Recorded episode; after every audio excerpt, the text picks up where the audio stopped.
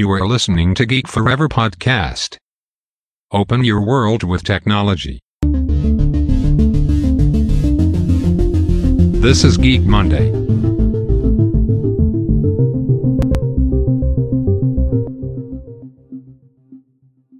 สวัสดีครับ ผมดนทราดนจากดอยดนเบาะนะครับ และนี่คือรายการ Geek Monday นะครับ รายการที่จะนำท่านไปพบกับเทคโนโลยีใหม่ๆนะครับเทคโนโลยีล้ำล่าสุดที่กำลังมีผลกระทบต่อโลกของเราอย่างมากในปัจจุบันนะครับ หลายๆเทคโนโลยีเนี่ยกำลัง disrupt ธุรกิจต่างๆนะครับอย่างที่ผมได้ยกตัวอย่างไปบริษัทยักษ์ใหญ่ต่างๆเนี่ยก็เริ่มนำเอาเทคโนโลยีใหม่ๆนะครับไม่ว่าจะเป็นเรื่องของ AI Big Data Blockchain หรือว่าเทคโนโลยีทางด้านหุ่นยนต์นะครับที่เราจะเห็นได้ว่าหลาย ๆ เทคโนโลยีเนี่ย กำลังมีบทบาทที่สำคัญมากๆนะครับกับธุรกิจในยุคใหม่ๆนะครับสำหรับใน EP นี้นะครับมาถึง EP ที่ 37 เป็นที่เรียบร้อยแล้วนะครับ วันนี้เราจะมาพูดถึงเรื่องราวของบริษัทยักษ์ใหญ่บริษัทหนึ่งนั่นก็คือ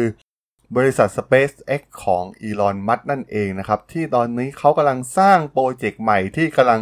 ท้าทายวงการธุรกิจอยู่ นั่นก็คือโครงการ Starlink นั่นเองนะครับ ซึ่ง Starlink เนี่ยของอีลอน มัสก์เนี่ย ก็มีเป้าหมายเพื่อสร้างอินเทอร์เน็ตที่สามารถ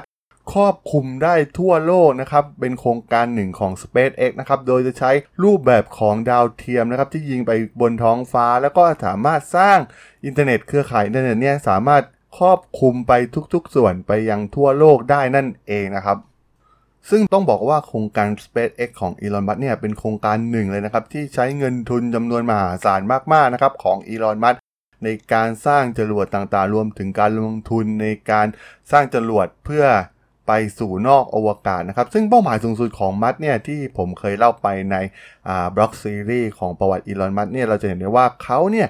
มีเป้าหมายอย่างหนึ่งนะครับในการย้ายถิ่นฐานของมนุษย์เนี่ยไปสู่ดาวอังคารนะครับ ซึ่งแน่นอนนะครับด้วยมลภาวะต่างๆ รวมถึงปัญหาโลกร้อนที่เกิดขึ้นกับโลกเราในปัจจุบันนะครับ ซึ่งกำลัง เกิดขึ้นอย่างรุนแรงและรวดเร็วมากๆนะครับ เราไม่สามารถจินตนาการได้นะครับ เราอาจจะอยู่บนโลกนี้ได้อีกไม่นานก็เป็นได้อย่างที่อีลอนมัสคิดไว้นะครับ เขาจึงมีแนวคิดนี้ขึ้นมานะครับที่จะมีการอพยพเคลื่อนย้าย ไม่ว่าจะเป็นเรื่องของมนุษย์ หรือว่าเรื่องของอุตสาหกรรมต่างๆนะครับ ย้ายไปอยู่ดาวดวงอื่นนั่นเองนะครับ ซึ่งถือว่าเป็นความฝันที่ยิ่งใหญ่ของเขานะครับ ของอีลอนมัสที่ กำลังสร้างผ่านโครงการ SpaceX นะครับ และแน่นอนนะครับในโครงการ SpaceX เนี่ยก็มีอีกหนึ่งโครงการที่น่าสนใจที่ใช้เครือข่ายของดาวเทียมของเขา เช่นเดียวกันนั่นก็คือโครงการ Starlink นั่นเองนะครับซึ่งจากข่าวล่าสุดนะครับเมื่อวันพุธที่แล้วเมื่อวันที่ 29 เดือนมกราคมเนี่ยทาง SpaceX เนี่ยได้ส่งดาวเทียมสำหรับโครงการ Starlink ขึ้นเป็นครั้งที่ 4 แล้วนะครับ ขึ้นไปอีก 60 ดวงเนี่ยรวมแล้วตอนนี้เนี่ยกลายเป็นทั้งหมด 240 ดวงนะครับ ซึ่งตัวอีลอนมัสเองเนี่ยบอกว่าจะต้องมีดาวเทียมอย่างน้อย 400 ดวง หรือว่า 800 ดวงนะครับ เพื่อให้ครอบคลุมพื้นที่ของการกระจายสัญญาณในระดับปานกลางนะครับ ให้สามารถใช้งานได้นั่นเองนะครับ โดยการปล่อยดาวเทียมขึ้นไป 60 ดวงเนี่ยมีน้ำหนักรวมประมาณ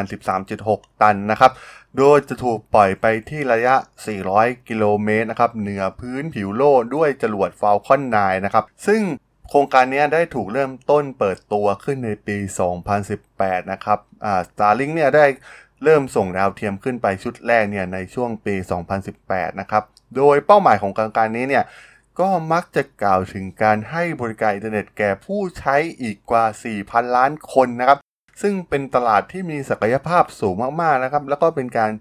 สร้างช่องทางสร้างรายได้ให้กับ SpaceX นะครับ แล้วก็ที่สำคัญนะครับไม่เพียงเท่านั้นนะครับ ยังให้บริการกับกลุ่มธุรกิจด้วยเช่นกันนะครับ ซึ่งส่วนมากเนี่ยก็จะขึ้นอยู่กับวิธีการใช้งานจริงของระบบนะครับ เมื่อแสงเนี่ยเดินทางผ่านสุญญากาศของอวกาศได้รวดเร็วกว่าผ่านสายเคเบิลใยแก้วนำแสงนะครับ จึงเป็นไปได้ที่ดาวเทียมเนี่ยจะสามารถเชื่อมโยงอินเทอร์เน็ตระหว่างเมืองให้มีความรวดเร็วมากยิ่งขึ้นนั่นเองนะครับ ซึ่งโครงการ Starlink ของอีลอนมัสก์เนี่ยก็ได้วางเป้าหมายที่จะให้บริการอินเทอร์เน็ตความเร็วสูงนะครับในแถบทวีปอเมริกาเหนือและแคนาดานะครับภายในปี 2020 นะครับแล้วก็จะขยายพื้นที่ให้ครอบคลุมพื้นที่เกือบทั่วโลกให้ได้นะครับภายในปี 2021 ต้องบอกว่าเป็นเป้าหมายที่ท้าทายมากๆนะครับสำหรับอีลอนมัสก์ในการสร้างระบบ การส่งสัญญาณข้อมูลรูปแบบใหม่ในลักษณะนี้นะครับ ซึ่งจะได้อินเทอร์เน็ตที่มีความเร็วสูงในระดับ 5G เลยนะครับ ผ่านดาวเทียม โดยอีลอน มัสก์เองเนี่ยก็มีแผนการที่จะเป็นผู้ให้บริการอินเทอร์เน็ตความเร็วสูงแก่คนทั้งโลกนะครับ และเอาเงินที่ได้จากกำไรจากอุตสาหกรรมอินเทอร์เน็ตเหล่านี้นะครับเป็นเงินทุนที่สำคัญนะครับ ในการพัฒนาโครงการของ SpaceX ต่อไปนั่นคือเป้าหมายสูงสุดของเขานั่นคือการอพยพมนุษย์ รวมถึงอุตสาหกรรมต่างๆนะครับ ไปไว้บนดาวอังคารนั่นเองนะครับ เพราะว่าตัวอีลอนมัสเองเนี่ยต้องบอกว่าเป็นคนหนึ่งนะครับที่มองเห็นถึงอนาคตที่จะเกิดขึ้นอย่างชัดเจนนะครับ ว่าโลกเราเนี่ยก็ต่อไปเนี่ยด้วยมลพิษต่างๆ รวมถึงปัญหาโลกร้อนอย่างที่กล่าวไปเนี่ยมันอาจจะทำให้โลกเราเนี่ยถึงการสลายได้เร็วกว่าที่เราคิดนะครับ ซึ่งต่อไปเนี่ยมันเป็นสิ่งที่แน่นอนอยู่แล้วนะครับ หากเราไม่ร่วมมือกันหยุดการ สร้างพวกสิ่งต่างๆ ที่ทำให้เกิดภาวะโลกร้อนหรือว่ามลพิษต่างๆนะครับแน่นอนนะครับเราต้องย้ายแน่นอนนะครับย้ายไปอยู่ดาวอังคาร ซึ่งอีลอนมัสก์เนี่ยก็ทำแผนการเรื่องนี้ไว้ในหัวของเขาอยู่แล้วนะครับแม้ในปัจจุบันเนี่ยเราจะเห็นได้ว่าอินเทอร์เน็ตเนี่ยแทบจะครอบคลุมไปเกือบทั่วโลกแล้วนะครับ ผ่านเครือข่ายของมือถือหรือว่าอินเทอร์เน็ตความเร็วสูงต่างๆนะครับแต่ว่าก็ต้องบอกว่า ระบบอินเทอร์เน็ตที่มีอยู่ในปัจจุบันเนี่ยมันมีข้อจำกัดที่สำคัญนะครับในเรื่องโครงสร้างบนพื้นฐานภาคพื้นดินนะครับทำให้พื้นที่ที่ห่างไกลจริงๆเนี่ยก็ยังไม่มีอินเทอร์เน็ตใช้นะครับ ซึ่งหากพวกเขาต้องการที่จะเข้าถึงอินเทอร์เน็ตเนี่ยก็ต้องใช้ค่าใช้จ่ายที่มีราคาสูงมากๆนะครับ ซึ่งอีลอน มัสก์เนี่ยต้องการสร้าง อินเทอร์เน็ตที่สามารถครอบคลุมได้พื้นที่ประชากรรวมถึงพื้นที่ที่ห่างไกลทั่วโลกนั่นเองนะครับ ซึ่งเป็นตลาดที่มีขนาดใหญ่มหาศาลมากๆนะครับ ที่อีลอนมัสก์กำลังเข้าไปอยู่ในตอนนี้นะครับ ซึ่งที่สำคัญก็คือเขาต้องการทำให้ Starlink เนี่ยสามารถให้บริการอินเทอร์เน็ตความเร็วสูงในระดับ 5G ได้ในราคาถูกนะครับ ซึ่ง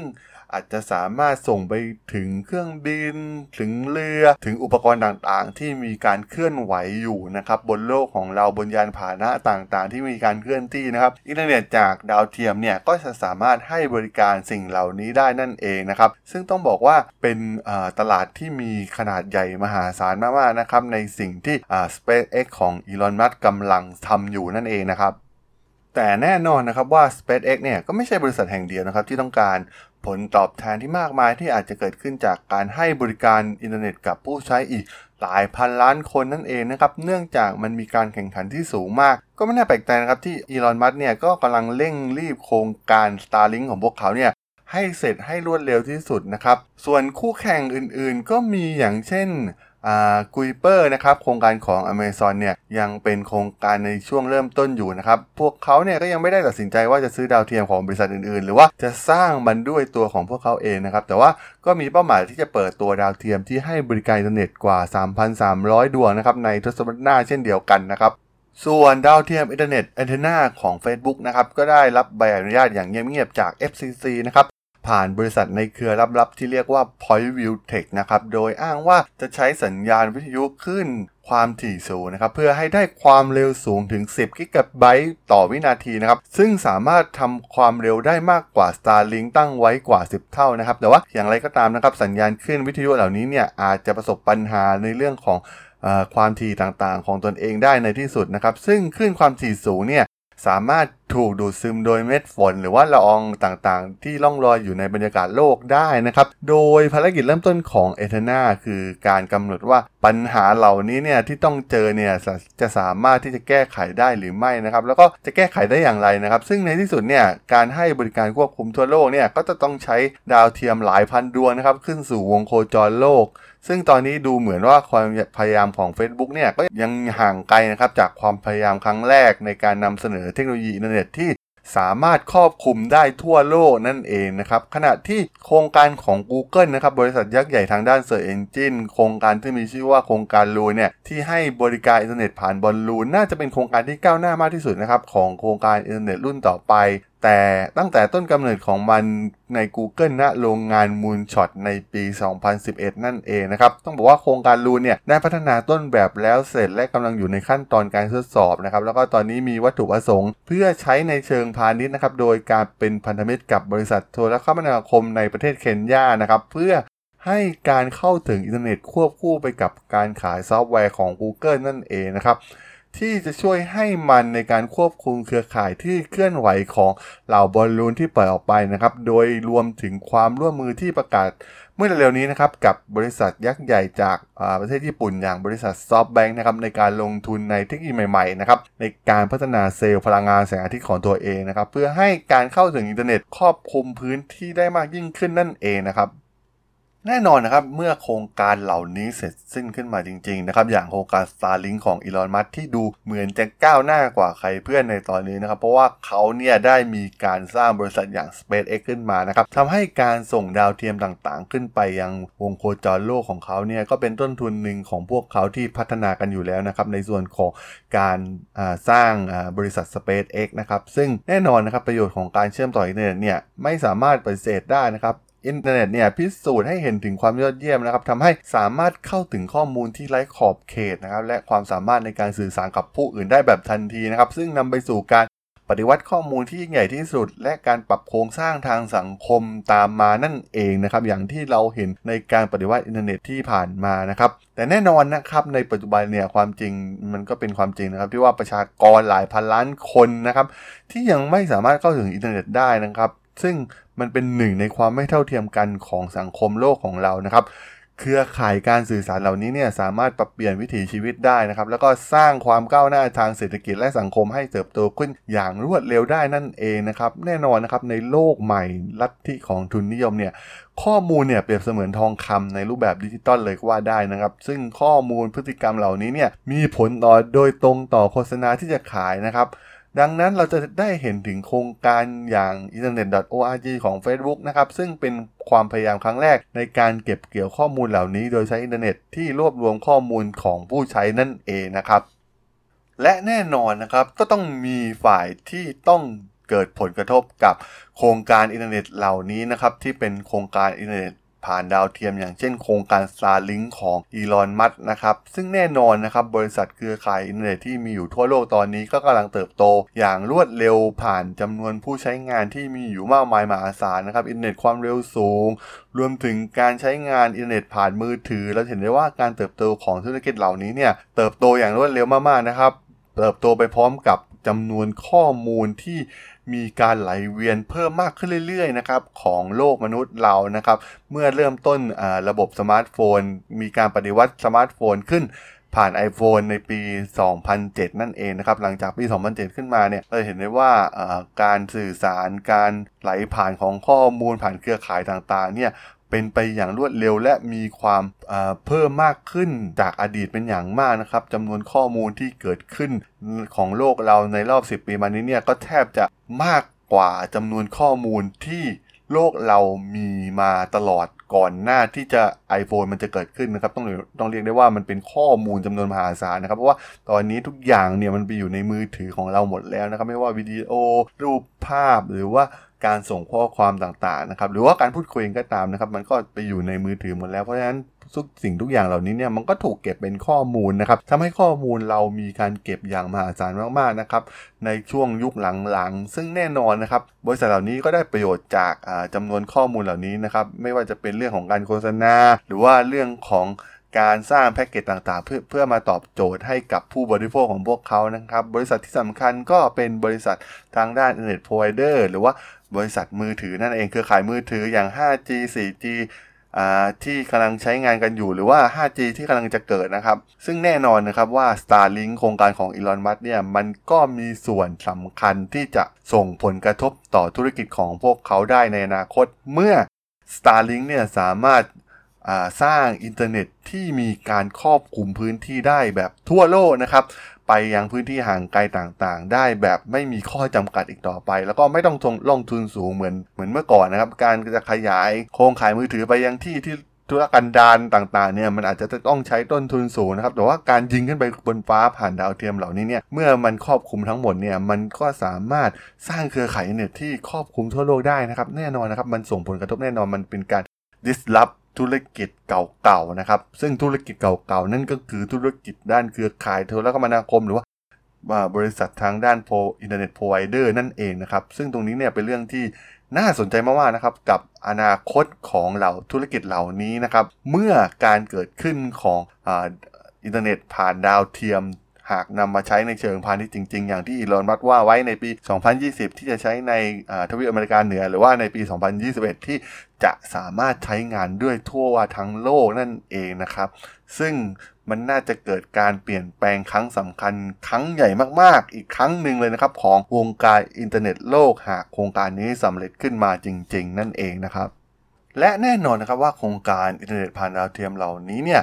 มันก็มีข้อที่เกิดผลกระทบกับวงการวงการหนึ่ง นั่นก็คือวงการของดาราศาสตร์นั่นเองนะครับ ซึ่งแน่นอนเราหลายคนเนี่ยอาจจะตื่นเต้นที่ได้เห็นดาวเทียม Starlink นะครับ สามารถที่จะทำให้ผู้คนทั่วโลกเนี่ยใช้งานอินเทอร์เน็ตได้การเข้าถึงผู้คนจำนวนมากนะครับที่บริการอินเทอร์เน็ตเดิมเนี่ยไม่สามารถเข้าถึงได้นะครับ แต่ว่าก็มีการตั้งคำถามจากการคำนวณของนักดาราศาสตร์เช่นกันนะครับ ที่สามารถมองเห็นดาวเทียมได้มากถึง 500 ดวงจากพื้นดินในแต่ละครั้ง ซึ่งอาจมีจำนวนมากกว่าดาวที่มองเห็นในท้องฟ้าที่มีอยู่จริงนะครับ ซึ่งหาก Starlink และคู่แข่งทุกคนประสบความสำเร็จในการเปิดตัวกลุ่มดาวดวงใหม่ของพวกเขาเนี่ยก็อาจจะเป็นการบดบังกลุ่มดาวเก่าๆที่เราคุ้นเคยนะครับที่เราเคยศึกษากันมาอย่างยาวนานด้วยเช่นกันนั่นเองนะครับ ซึ่งนอกจากความ หายนะที่เกิดขึ้นกับวงการดาราศาสตร์บนพื้นดินเนี่ยก็ยังส่งผลกระทบต่อเนื่องกับค่าใช้จ่ายและความยากลำบากในการบำรุงรักษากล้องโทรทัศน์อีกด้วยนะครับ ซึ่งมันเป็นเรื่องยากนะครับที่จะเข้าใจถึงผลกระทบทางจิตวิทยาที่จะเกิดขึ้น แน่นอนนะครับท้องฟ้ายามค่ำคืนเนี่ยเป็นแหล่งของความหลงไหลต่อมนุษยชาติตั้งแต่เราเกิดวิวัฒนาการมาตั้งแต่ช่วงแรก ๆนะครับฉากหลังของท้องฟ้ายามค่ำคืนเนี่ยมันมีความหมายมากกว่าทุกสิ่งนะครับซึ่งการเกิดขึ้นของเหล่าดาวเทียมขยะใหม่ ๆ นี้นะครับอาจจะทำให้มีการเปลี่ยนแปลงกับท้องฟ้าได้ตลอดนะครับโดยไม่ได้รับความยินยอมจากใครทั้งสิ้นนั่นเองนะครับ แต่แม้ว่าอินเทอร์เน็ตเนี่ยจะเป็นแหล่งข้อมูลและโครงสร้างพื้นฐานด้านการสื่อสารราคาประหยัด ที่อาจจะเป็นประโยชน์ต่อผู้คนกว่าพันล้านคนในอนาคตนะครับ แต่มองในมุมกลับกันนะครับ ก็อาจเป็นแหล่งข้อมูลที่ผิดๆรวมถึงข่าว fake news ข่าวลือต่างๆ ที่เกิดขึ้นได้เช่นเดียวกันนะครับ แน่นอนนะครับว่าบริษัทเทคโนโลยีต่างๆเนี่ยก็ได้รับผลกำไรจากการเก็บเกี่ยวข้อมูลผู้ใช้งาน การขายโฆษณา ซึ่งตอนนี้เนี่ยกำลังแข่งขันกันเพื่อเป็นผู้บริการให้กับผู้ใช้อีกนับพันล้านคนในอนาคตนะครับ ซึ่งอินเทอร์เน็ตสำหรับผู้ใช้อีกนับพันล้านคนต่อไป ก็จะมีหน้าตาคล้ายกับอินเทอร์เน็ตที่เรารู้จักตอนนี้กันหรือไม่ และใครจะได้ประโยชน์มากที่สุดจากการขยายตัวของการใช้งานอินเทอร์เน็ตครั้งนี้ในอนาคตเป็นสิ่งที่ไม่แน่นอนนะครับ ว่ามันจะเกิดอะไรขึ้น แต่ว่าก็น่าสนใจนะครับว่าสุดท้ายแล้วเนี่ยผลประโยชน์จริงๆเนี่ยมันจะตกอยู่กับใครนั่นเองนะครับผม